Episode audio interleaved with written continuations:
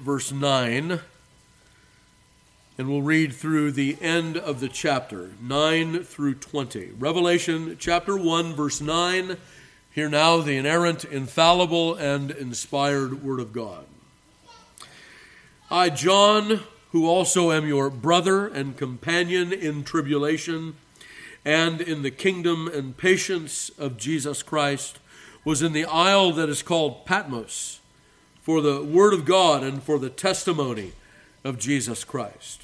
I was in the Spirit on the Lord's day, and I heard behind me a great voice as of a trumpet saying, I am Alpha and Omega, the first and the last. What thou seest, write in a book and send it unto the seven churches which are in Asia, unto Ephesus and unto Smyrna and unto Pergamos, and unto Thyatira, and unto Sardis, and unto Philadelphia, and unto Laodicea. And I turned to see the voice that spake with me, and being turned, I saw seven golden candlesticks. And in the midst of the seven candlesticks, one like unto the Son of Man, clothed with a garment down to the foot and girt about the paps with a golden girdle.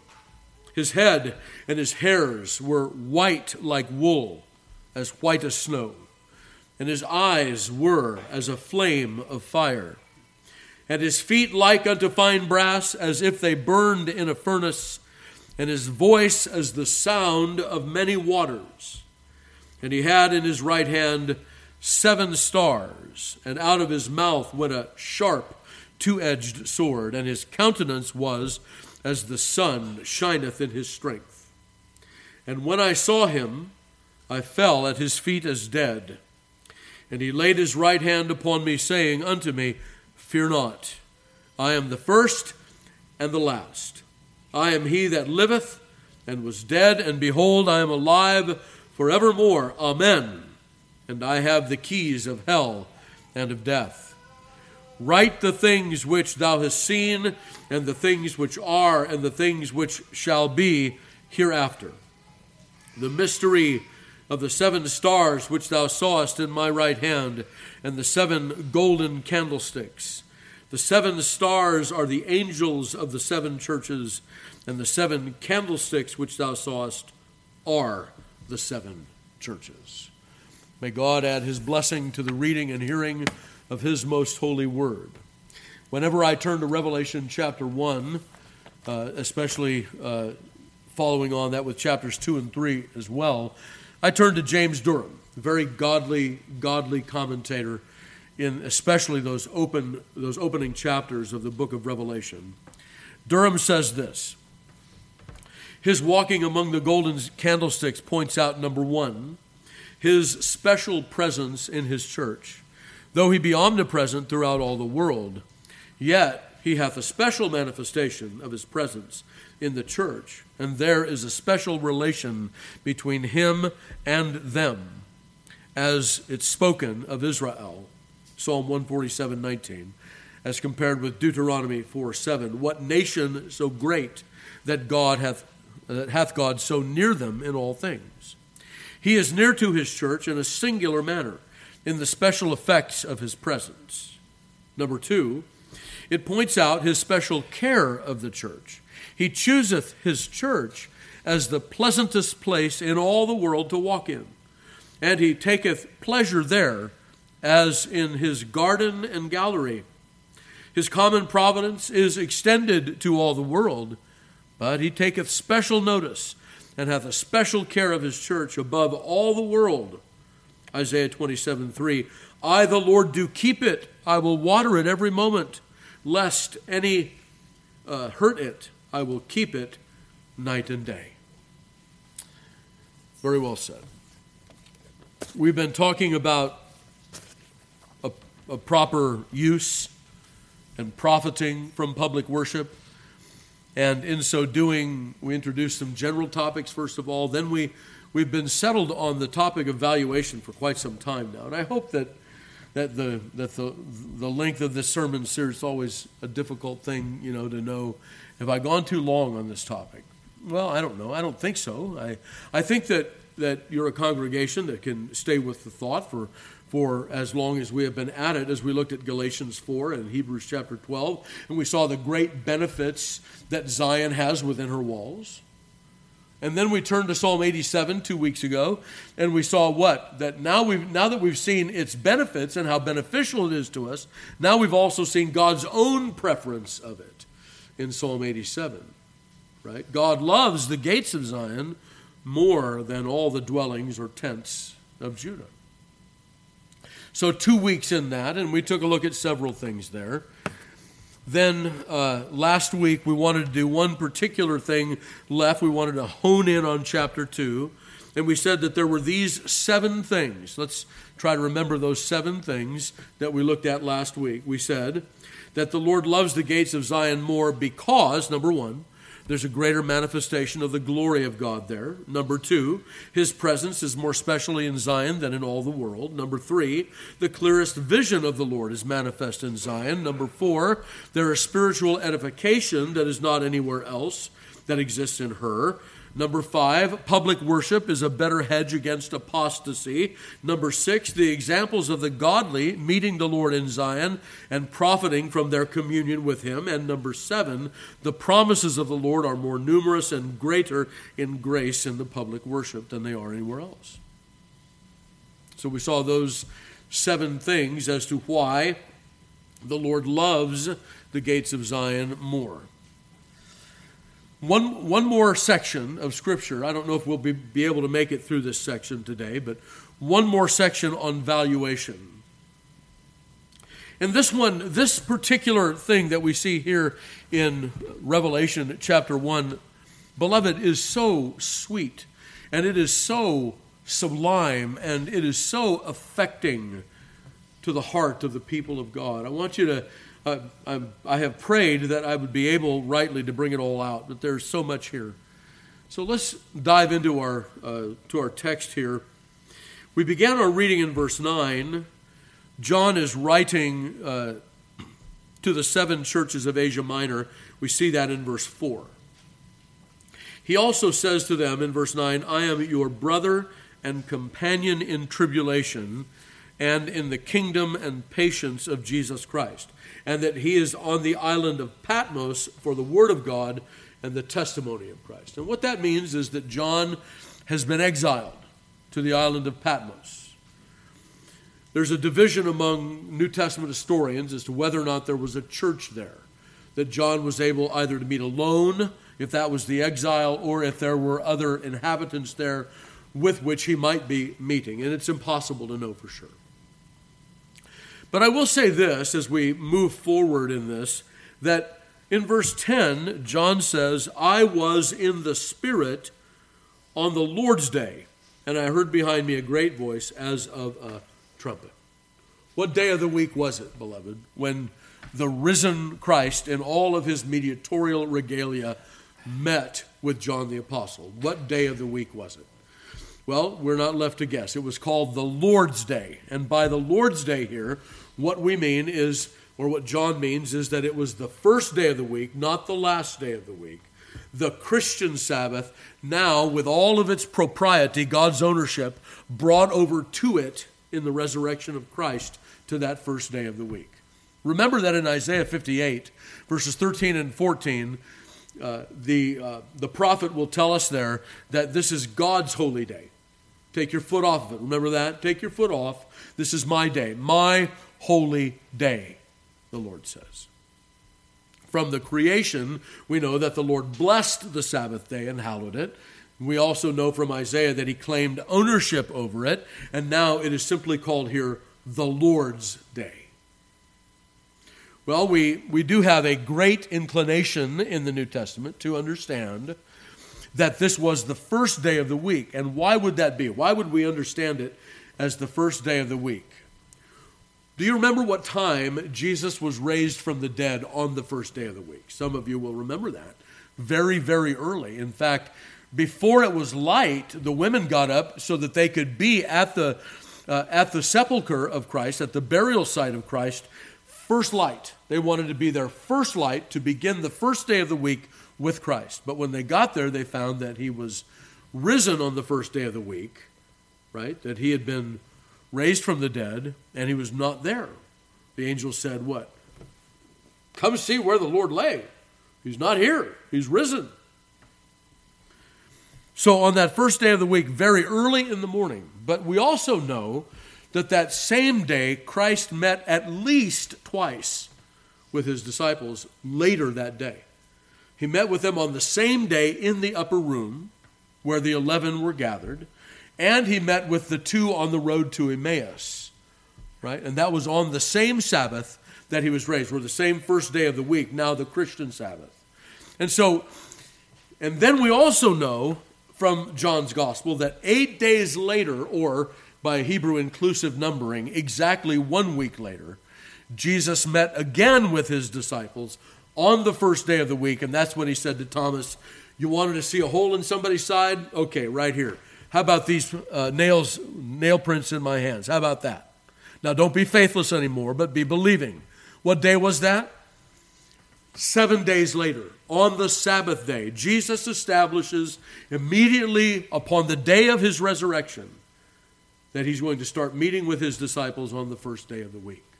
When the Apostle Paul goes to uh, Troas in Acts chapter 20, we find that he's with, uh, he's with the people of Troas for seven days. He's got any day of the week to gather together with the people of God for worship. And if they're worshiping on any day of the week, he's going to be there. What day do they gather to break bread and to hear preaching? The first day of the week. When the disciples came together to break bread, Paul preached to them, ready to depart upon the morrow, and continued his speech until midnight. Eutychus falls out of the window. Paul raises him back up. They go back up into the, into the, into the building, and they continue preaching until midnight. I'm sorry, until the break of day. Okay? So the New Testament pattern is obviously the meeting on the first day of the week, the Lord's Day, now called the Christian Sabbath because the Sabbath commandment remains in place, the day is changed, as Ahad said, and the Sabbath is preserved. The concept of the Sabbath remains, but the day changes. And if you read the fourth commandment with any kind of understanding, what does it say? Does it say which day of the week shall be the Sabbath? It doesn't. Actually, in God's providence, He said, Six days shalt thou labor and do all thy work, but the seventh day is the Sabbath. The only interval is six working and one resting. And so that can move from the last day of the week to the first day of the week without there ever being a change in the fourth commandment. Okay? Everybody understand that, right? This is not new to you all. So here's John. I was in the Spirit on the Lord's Day. What day was it that John decided, or sorry, Christ decided to meet with John? On the first day of the week. And this tells me beloved, that what follows here, when, when we read on in chapter 1 of the book of Revelation, that we're going to hear things that pertain to that first day of the week, that pertain to how we want to understand the Lord Jesus Christ with his people, Sabbath by Sabbath. Think about that for a moment. The Lord is going to reveal some wonderful things about himself. The first of which we will see here in a couple of moments is that he walks among the candlesticks. He dwells with his church. What day did Jesus choose to reveal that to John and to us? The first day of the week, the day when the church, from the day of Christ's resurrection, began to gather publicly. We might even take that a little bit farther, if you will, another interesting tidbit to understand historically is that uh, what is the day of Pentecost? What is that? It's a it's a celebration that has something to do with 50 days. What is 50 days? It's 7 times 7 plus 1. If our Lord Jesus Christ was raised on the first day of the week, the day of unleavened bread, the beginning of the feast of unleavened bread, and Pentecost was 50 days inclusively after that. The Holy Spirit was sent when the church was gathered on the first day of the week, on the Christian Sabbath. So Pentecost also takes place on the Sabbath day, the Christian Sabbath, not the old Jewish Sabbath. And so our first understanding here is that when we come to uh, Re- Revelation 1 9 and then 10, we hear that John, or maybe I, I, say it this way, Jesus meets with John on the first day of the week. Because that is the day when the church gathers. That is the day when the people of God come to hear the word of God. I was in the Spirit on the Lord's day and heard behind me a great voice as of a trumpet saying, I am Alpha and Omega, the first and the last. What thou seest, write in a book and send it unto the seven churches which are in Asia Ephesus, Smyrna, Pergamos, Thyatira, Sardis, Philadelphia, Laodicea, given in the order that they appear in chapters 2 and 3. Okay, so the Lord Himself tells John to write this letter and to send it to those seven churches in, that, in those seven locations of Asia Minor. Probably because John was an itinerant in and around those churches. That's where John normally ministered. And I say probably there because, again, the details are sketchy historically. So now John does what he often does in the book of Revelation. He hears something and then he turns and he sees something else. What does he hear? He heard the voice. And so he turned to see the voice. No, he didn't turn to see the voice. This is a manner of speech. He turned to see who was speaking, right? You don't see a voice. Right. Okay, so he turned to see the voice. And being turned, I saw seven golden candlesticks. The first thing John records that he sees is not, not the risen Christ, not the risen Christ, but seven golden candlesticks. Again, in that Hebraistic mindset that John possessed, you mention first things first. You put the big rocks in first. You, you, you mentioned the important things first. And what stuck out to John when he turned were those seven golden candlesticks. Of course, the seven golden candlesticks we remember, don't we? They are reminiscent of the menorah that was in the temple of the Lord right? That the church is that living menorah of the Lord by which the light of the Lord is shed throughout the world. But here it is, the first day of the week. Jesus meets with John. He reveals to him a vision. And as soon as John turns, he sees not Christ, he sees the seven golden candlesticks. And in the midst of the seven golden candlesticks, one like unto the Son of Man, clothed with a garment, and so on. So it's the first day of the week. John meets with Christ. Christ, in order to meet with John, begins to speak a vision to him. And when John sees and understands the, the particulars of that vision, he sees that on this same day of the week, on this first day of the week, Jesus is walking in the midst of the golden candlesticks. All of this is pointing us to an understanding of how we, we should perceive Christ to dwell among us in the public worship. We want to understand what is that special blessing that comes upon the churches as they meet with Christ on the first day of the week. So, let's move on. I saw in the midst of the seven candlesticks one like unto the Son of Man, clothed with a garment down to the foot, and girt about the paps with a golden girdle. Let's talk about one like unto the Son of Man. We know that Jesus often used that title for himself, didn't he? He, he spoke of himself as the Son of Man. I think that some folks have gotten, gotten that wrong. They don't understand what Jesus was doing there. They, they will understand it as uh, Jesus is saying, I'm truly a man. I don't think many people needed to be convinced that Jesus was truly a man. I don't think that was necessary. I don't think that's what Jesus is communicating by the title Son of Man at all. I think rather that Son of Man is a divine prophetic title. And I say that from Daniel chapter 7. Please turn with me in your Bibles to Daniel 7.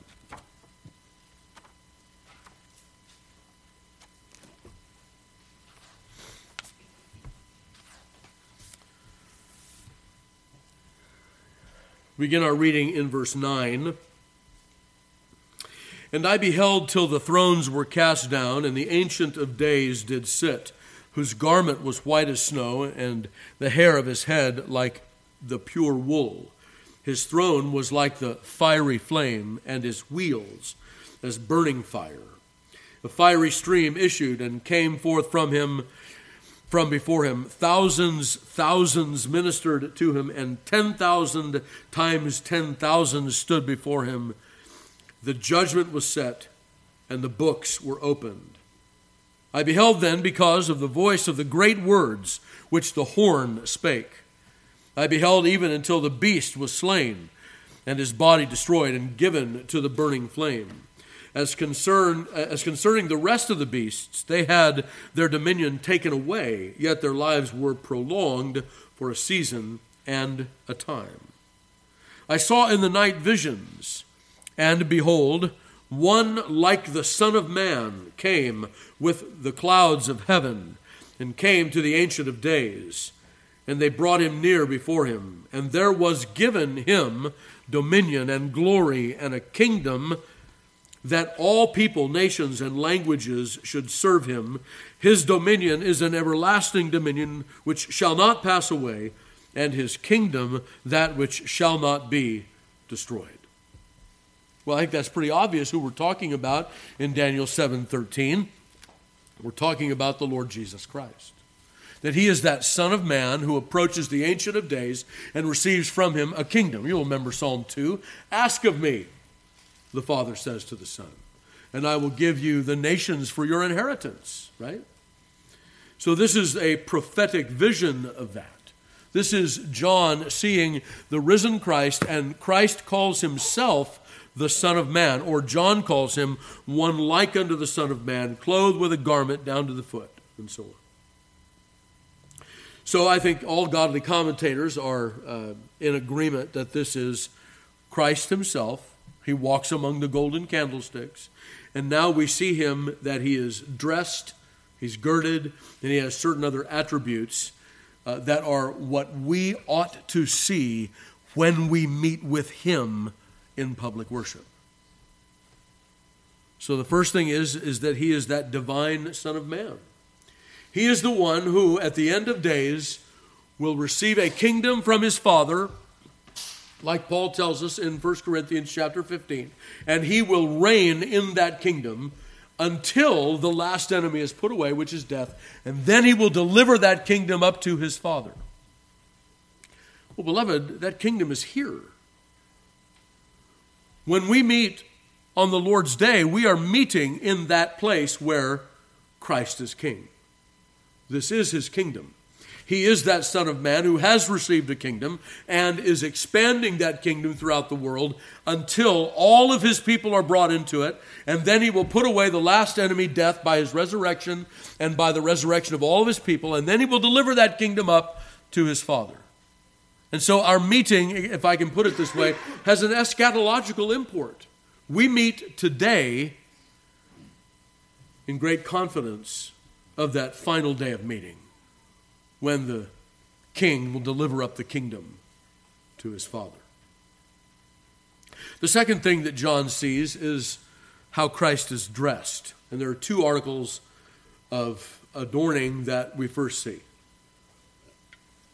The first is that he is clothed with a robe down to his feet. There are only two figures in the Old Testament that were crowned with robe, that, that wore those kinds of robes, right? The kings and the priests. Well, our Lord Jesus Christ presents himself here as both king and priest. He is the one who appears in the midst of the golden candlesticks, not only to intercede or to continue his ministry of intercession, his priestly work, but also to lead and to guide, and we'll see that in a few moments, to direct to teach. In this opening chapter here, we will see Christ presented as prophet, as priest, and as king. And beloved, when we gather to worship, we want to meet with Christ, prophet, priest, and King. We want to hear what he says to us. We want to understand his mediation for us, that we are acceptable to the Father. We ought to be reminded of this every time we gather for worship. And then, third, we want to submit ourselves, uh, bow the knee to that great King of nations, Christ. So here he is dressed, first of all, in a, in a robe that reaches to the foot, and then he has about his paps, that is about his chest, coming like a, like a, um, like a wide belt. Uh, some of you might know, maybe some of you are going to look at me like I'm from another planet. You'll know what a cummerbund is. Right? A cummerbund? No? Yes? Maybe? Okay. It's a wide, uh, well, it's a girdle and by girdle, we mean it's something that helps you gird things on. So what men would do is rather than, you know, how you tuck your shirt in, guys, and then, you know, you pull it up just a little bit and it hangs over like this and all the way around. Well, see, the cummerbund is to keep that, that straightness, right? It's, it's, it's that wrapping around everything. But it's wide. It's like this. We'll take it up a little bit higher, and that was the girdle of the kings and of the priests. They wore it up high so that it was right up at their chest. And what it would do is it would prevent their robes from tripping them or getting in the way of their work when they were, you know, I've got a, a poncho that I wear at home, and sometimes I'll want to bend over and pick something up, and the poncho, I can't get it all done. But if you have something on like a girdle, that will take care of that. But the girdle is made of gold. This speaks of his opulence and kingly array. Whereas the robe may speak of him being a king, certainly a priest. This golden girdle that he, that he has on speak, speaks of the royal or the golden array of Christ as king. In verse 14, we look at his, his head and his hairs were white like wool, as white as snow, and his eyes were as a flame of fire. So, first of all, you'll remember back in Daniel just a few moments ago, we read that there was this figure called the Ancient of Days, whose hair was white like wool. And, and the Son of Man came to the Ancient of Days. Well, you see, here, both of those attributes are given to Christ. He is the divine prophetic Son of Man, but he is also that, that one whose goings forth are of old, of everlasting. Micah 5 2. Our Messiah is also our Jehovah, in other words. And so when John sees him, he sees him as Messiah, but he also sees him as the Jehovah, the God that he is, in that he has this white hair like wool. And this speaks of wisdom and time, or wisdom and everlasting time. That our Lord Jesus Christ is, he's not old because his years never fail, right? We read, we read that back in Hebrews chapter 1 that his years never fail, yet he is from everlasting to everlasting. He is the same yesterday, today, and forever. And we read, and we understand also that that whiteness of hair speaks of an omniscient wisdom. And so when we hear of Christ having that white hair, we are thinking of his years and age. We're thinking of his eternity. But with eternity, what comes with it? That omniscience, that wisdom that comes with eternity. And beloved, whenever we meet in public worship, we meet with this Christ. He walks among the candlesticks. He inhabits the praises of his people. He is here meeting covenantally with his people, as we have heard. And now he will reveal himself to John in this very way on the day of meeting with his people. So this takes us down through verse 14, except the second half of verse 14. His eyes were as a flame of fire. Well, we will see this elsewhere, won't we? We will see this elsewhere in the book of Revelation. We'll see it in chapter 19. We'll also see it in chapter 2 and verse 18, since that's just across the page. Unto the angel of the church in Thyatira write, These things saith the Son of God, who hath his eyes like unto a flame of fire, and his feet are like fine brass. This is that letter hearkening back to chapter 1. So, what does it mean that Jesus has eyes like a flaming fire? Well, this tells us that there's nothing hidden from his sight. This tells us that his eyes burn through all the dross, all of the lies, all of the deception. And, beloved, it is this Christ we meet with when we come to worship this Christ with these flaming eyes, we come to worship him. He sees in and through and around and all that we are, all that we bring. This is the Christ we meet with. Let's look at a couple of passages of Scripture. Daniel again, chapter 10.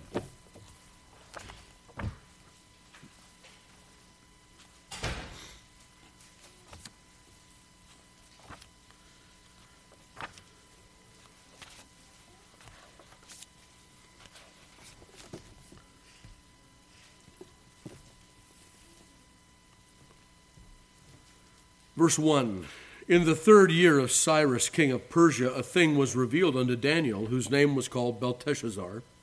And the thing was true, but the time appointed was long. And he understood the thing and had understanding of the vision. In those days, I, Daniel, was mourning three full weeks. I ate no pleasant bread, neither came flesh nor wine in my mouth. Neither did I anoint myself at all till three whole weeks were fulfilled. And in the four and twentieth day of the first month, as I was by the side of the great river, which is Hiddekel. Then I lifted up mine eyes and looked, and behold, a certain man, clothed with linen, whose loins were girded with the fine gold of Uphaz. Is this sounding familiar yet? His body also was like the beryl and his face as the appearance of lightning, his eyes as lamps of fire, and his arms and his feet like in color to polished brass, and the voice of his words was like the voice of a multitude. Who is this? This is Christ. Christ appeared to Daniel. Christ appeared also, we won't take the time to read it, to Ezekiel in that in a very similar form with a body that burned like amber with eyes that burned like fire. If we turn to Hebrews chapter 4, just a few pages back from the book of Revelation, what will you find? Verse 12 For the word of God is quick and powerful and sharper than any two edged sword, piercing even to the dividing asunder of soul and spirit and of the joints and marrow, and is a discerner of the thoughts and intents of the heart. Neither is there any creature that is not manifest in his sight, but all things are naked and open unto the eyes of him with whom we have to do. I, I spoke uh, pretty complimentary of John Owen a little bit earlier. Here I must depart with the great master of London when I say that the Word of God here is not the Bible. The Word of God here in Hebrews 4.12 is Christ himself. That's why he will say, Neither is there any creature which is not manifest in his sight, Christ's sight. And beloved, do we often think of that when we're coming to church? Do we think of meeting with the risen Christ clothed in his mediatorial regalia with eyes like a flame of fire who pierces between what? Things you don't think can be pierced between. Uh, between joints and marrow, between soul and spirit. Things that aren't normally ever divided are divided before the eyes of Him with whom we have to do and with whom we meet and before whom we appear. So uh, Christ presents himself to John here as walking among the seven golden candlesticks, girt with a robe down to his feet, with a golden girdle. His head and his hairs were white like wool, as white as snow, and his eyes were as a flame of fire. Verse 15. And his feet like unto fine brass, as if they burned in a furnace. What is that? What is the significance of brass feet? It's an interesting thing, isn't it? It's an interesting thing to think about. The, the metal brass is that hard metal that they used that didn't corrode, didn't rust, and so on. And it was the metal in, of, of judgment. It's the brass that was the metal that was chosen for the, gold, for the golden colored altar. It was not golden because gold doesn't do well in fire, but brass does. It gets harder and harder. And so they brought their animals and they placed them on this brass network over uh, with a there was this brass box about seven and a half by seven and a half feet covered on the outside with brass and on the inside with brass and a brass grate across the top of it large enough to receive an ox as a whole burnt offering yeah just think of the engineering of that think about the levites carrying that around Right? Think about all of that, but then think about this that brass is the metal of judgment, and so Christ has brass feet by which he goes forth to judge his enemies. How does Christ go forth in this world? How does Christ advance his kingdom in this world? What is the thing that the Lord has chosen that is foolishness to the world, but the wisdom of God? the preaching of the word. Christ appears in the midst of his church with this ministry of the word, and it is in that way that Christ goes forth in judgment to lead his people and to stamp out his enemies. His feet are brass. He is undeterred, he's hardened in his way. He knows what way he's supposed to go, and he doesn't go to the left and he doesn't go to the right. And if his enemies are in the way, they will feel the weight of his boot. This is how the Lord Jesus goes forth. And he does so in the meeting with his people. His voice as the sound of many waters. And we're assured of two things here, right? The first thing is that his voice will be heard, and the second is that it will be heeded. It's a voice of might, it's a voice of power. This is not yet the voice of the gospel. We'll see that in a moment. This is the voice that accompanies this risen Christ who is King of Kings, who goes forth against his enemies with a powerful voice. Remember, the voice of the Lord divides asunder all kinds of things. We've heard that, haven't we? And so the first thing that John hears with regard to the voice of Christ is something that sounds like a trumpet. The second thing is many waters. And both of these are designed to teach the same thing that our Lord Jesus Christ is powerful in his word. He's powerful and he is unstoppable in his word. Beloved, this is the Christ we meet with Lord's Day by Lord's Day. And may I say it this way, he does not appear in this mediatorial regalia anywhere else. It is here that we enjoy these attributes of Christ. So his feet were likened to fine brass as if they burned in a furnace, and his voice as the sound of many waters. And he had in his right hand seven stars, and out of his mouth went a sharp two edged sword. And his countenance was as the sun that shineth in his strength. Three things, right? We have the stars, we have the sword, and the countenance. Now, were you struck like I was in reading this? So you have this figure that is represented as this warrior king or this warrior priest, if you will. You'll, you'll remember that when they needed swords in the land of Israel, where did they go? They went to the temple where the priests were. The priests wore swords as well as the soldiers. They had to have a temple guard to protect the things of God from any attack, right? And so, when you're going to wield a sword, what do you use? You use your right hand. So you grab that sword with your right hand and go take care of business. Is that what it says here? No, it doesn't say that at all. It says in his right hand were seven stars, and out of his mouth comes the sword. Well, that's to call our attention in. What are we learning there? What is it that the Lord Jesus has done in his presentation of himself in the context of public worship to tell us, to teach us? Who are the stars? We don't, uh, we don't need to wonder about that. We're told at the end of the chapter. The stars are the angels of the churches. Now, when we hear the word angel, I don't want you to hear the word spirit being. I don't want you to hear Gabriel, you know, um, Michael, You shouldn't hear those names. We're thinking of the ministers because the word angel, in its most basic form, means a messenger. Simply a messenger. One who is sent on an errand with a message. Well, those are the angels of the churches. So they're the ones that have a, a message. Why are they why are they called stars? You know, I don't think you'll ever hear me stand up in this pulpit and meaningfully say, you know, your minister is a star. I don't think I'm ever going to say that, not in that sense. What were stars in the ancient world? What did they do? Well, well, remember that they were guides when it was dark. The stars were guides when it was dark outside. Beloved, what is it out there? It's dark out there.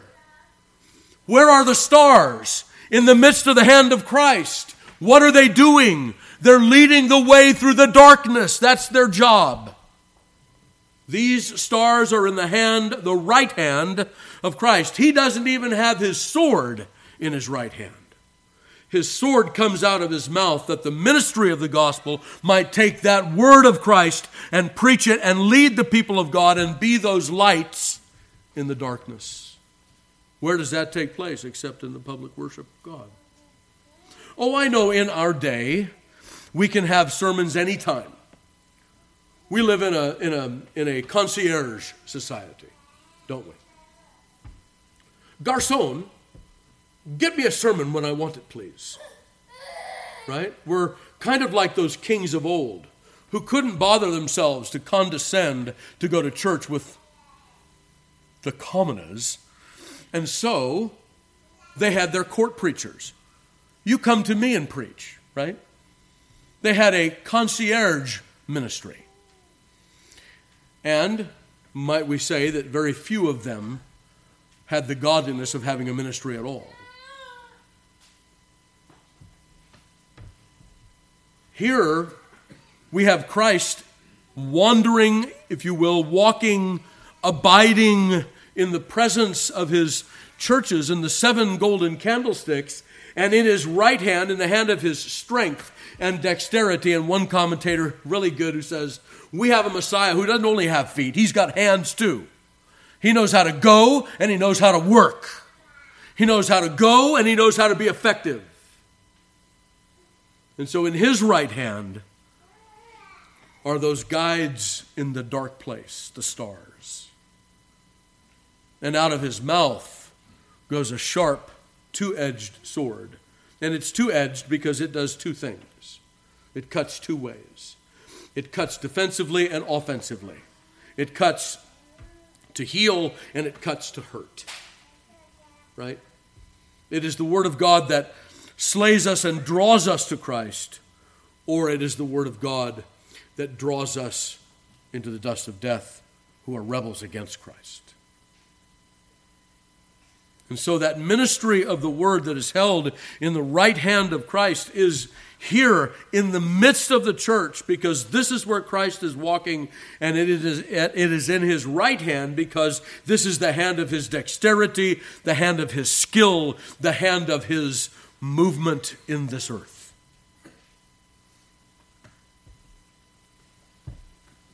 So, as we move on, then, he holds those seven stars. So, we've seen him in his princely robes, in his priestly intercession, and now we see him also as the great prophet in the church, sending and upholding his ministers, his messengers, his angels to his people. And beloved, I say to you that our private ministry, I'm sorry, our private worship has no such ministry as that, although we live in a concierge age when we can just turn on a sermon whenever we want it. That's not the ordinance of preaching. Turn with me to Psalm 45 for a moment.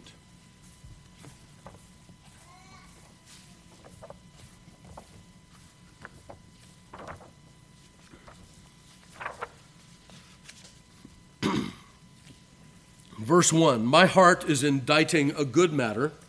I speak of the things which I have made touching the king. My tongue is the pen of a ready writer.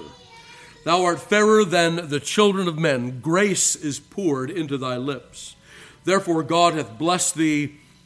Uh, therefore, God hath blessed thee forever. Verse 3 Gird thy sword upon thy thigh, O most mighty, with thy glory and thy majesty, and in thy majesty ride prosperously because of truth and meekness and righteousness, and thy right hand shall teach thee terrible things.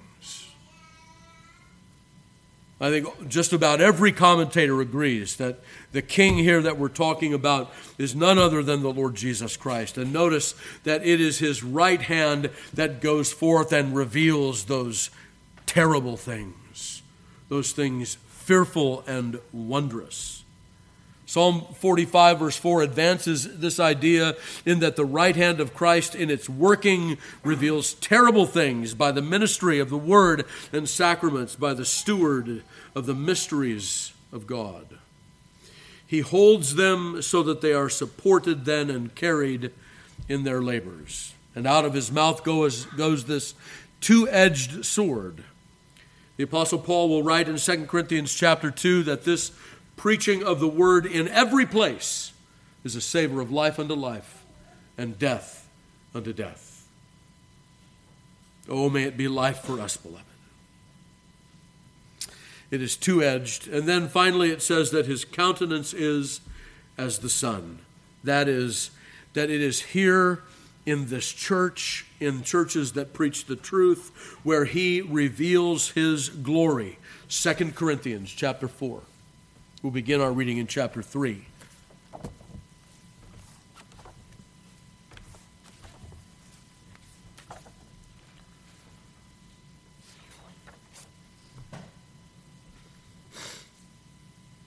Verse 12 Seeing then that we have such hope, we use great plainness of speech, not as Moses, which put a veil over his face, that the children of Israel could not steadfastly look to the end of that which is abolished. But their minds were blinded, for until this day remaineth the same veil untaken away in the reading of the Old Testament, which veil is done away in Christ. But even unto this day, when Moses is read, the veil is upon their heart. Nevertheless, when it shall turn to the Lord, the veil shall be taken away. Now, the Lord is that Spirit, and where the Spirit of the Lord is, there is liberty. But we all, with open face, beholding as in a glass the glory of the Lord, are changed into the same glory uh, in the same image from glory to glory, even as by the Spirit of the Lord. Therefore, seeing we have this ministry, as we have received mercy, we faint not, but have renounced the hidden things of dishonesty, not walking in craftiness, nor handling the word of God deceitfully, but by manifestation of the truth, commending ourselves to every man's conscience in the sight of God.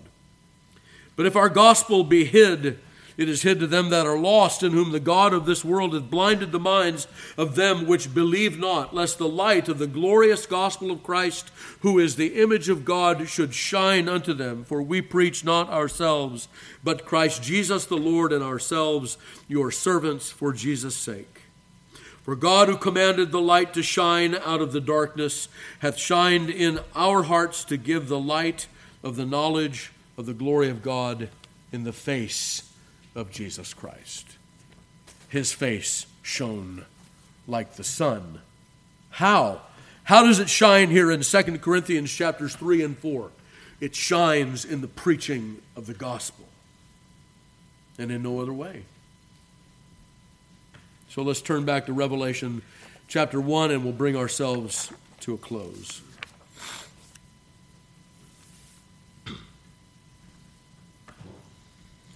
So, what have we seen of Christ as he walks among the candlestick? We've seen him in his kingly office, we've seen him in his prophetic office, we've seen him in his office as judge, we have seen him in his equipment to be that judge and teacher, in that his hairs are white like wool. He is wise beyond years, and he knows all and sees all. We have seen him in moving straight forward in his working by his brass feet, taking that pure path and stamping out his enemies that would dare to impede him.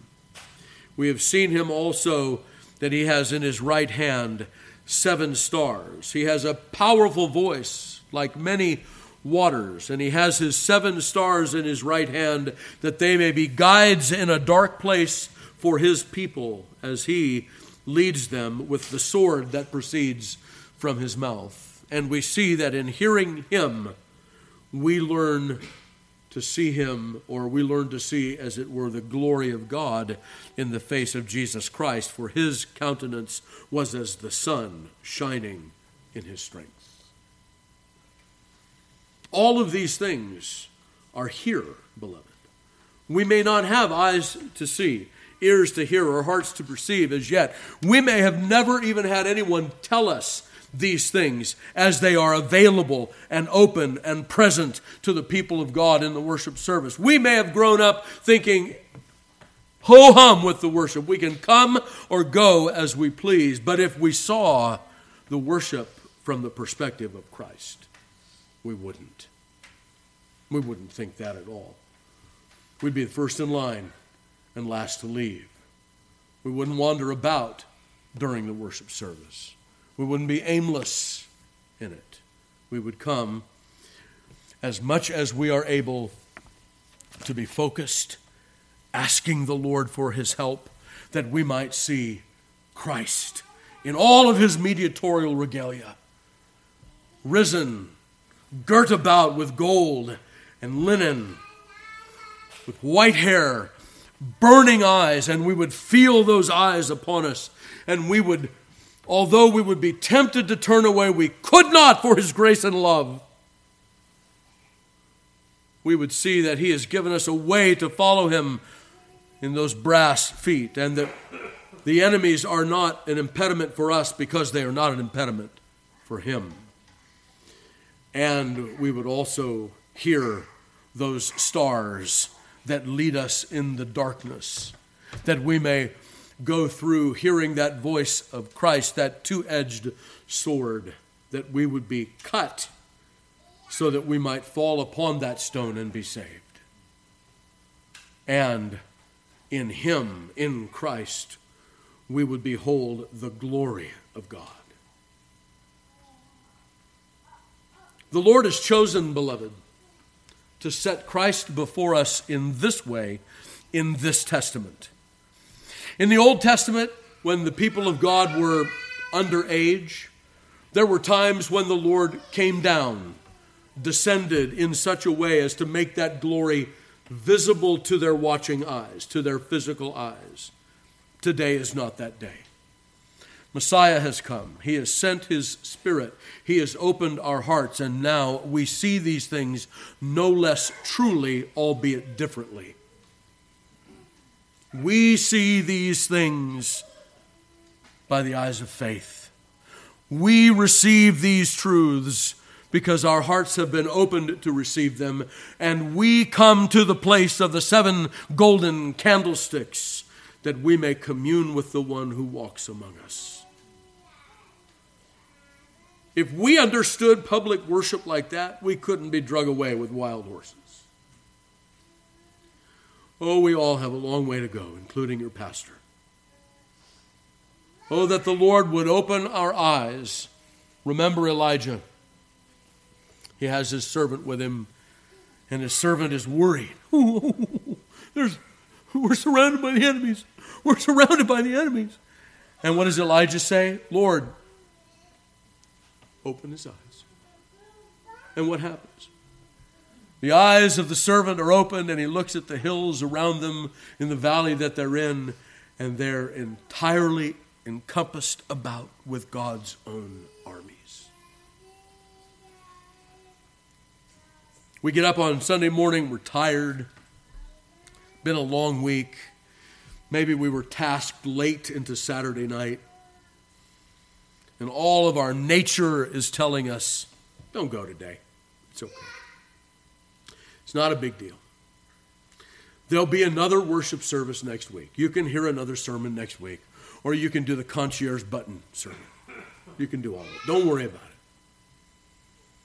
It is at times like that, beloved, that we want to pray, Lord, open our eyes, that we may see Christ in all his mediatorial regalia, as he walks among the candlesticks, and we partake of his brass feet, of his white hair, of his piercing eyes, of the stars in his right hand, and the sword that goes forth from his mouth, as we bow ourselves before him who is clothed head to toe in linen with a golden girdle, because he is here. Although we may not see it, he is here. He promises to be here, and he doesn't break his promises. So, I've tried to present for you the, medit- the, the fruit of my meditations this week. I pray that it has been helpful for you. Let us then come every week eager to meet Christ, who promises to be here to meet us. Let's stand and call upon the Lord. Our dear Heavenly Father, we come unto Thee thankful for our Lord Jesus Christ and how John has presented Him to us, how Christ has presented Himself to us here. Oh, we thank Thee that we come to our Lord Jesus Christ not as John, perhaps, in that he fell at His feet as dead, but that we come to Christ as the one who lives though He was dead, that we might live though we were dead. We thank thee for presenting Christ to us in this way in this first chapter, that we might receive and believe and rest upon these things, is our prayer. That thou wouldst open our eyes, not just to see the chariots of thine armies that surround us, but the leader of those armies in our midst. O oh Lord, help us to prize this public worship as our Lord Jesus Christ prizes it, and meets with us here. In Christ Jesus' name we pray. Amen. Remain standing, and let's turn to Psalm 5 1 through 7.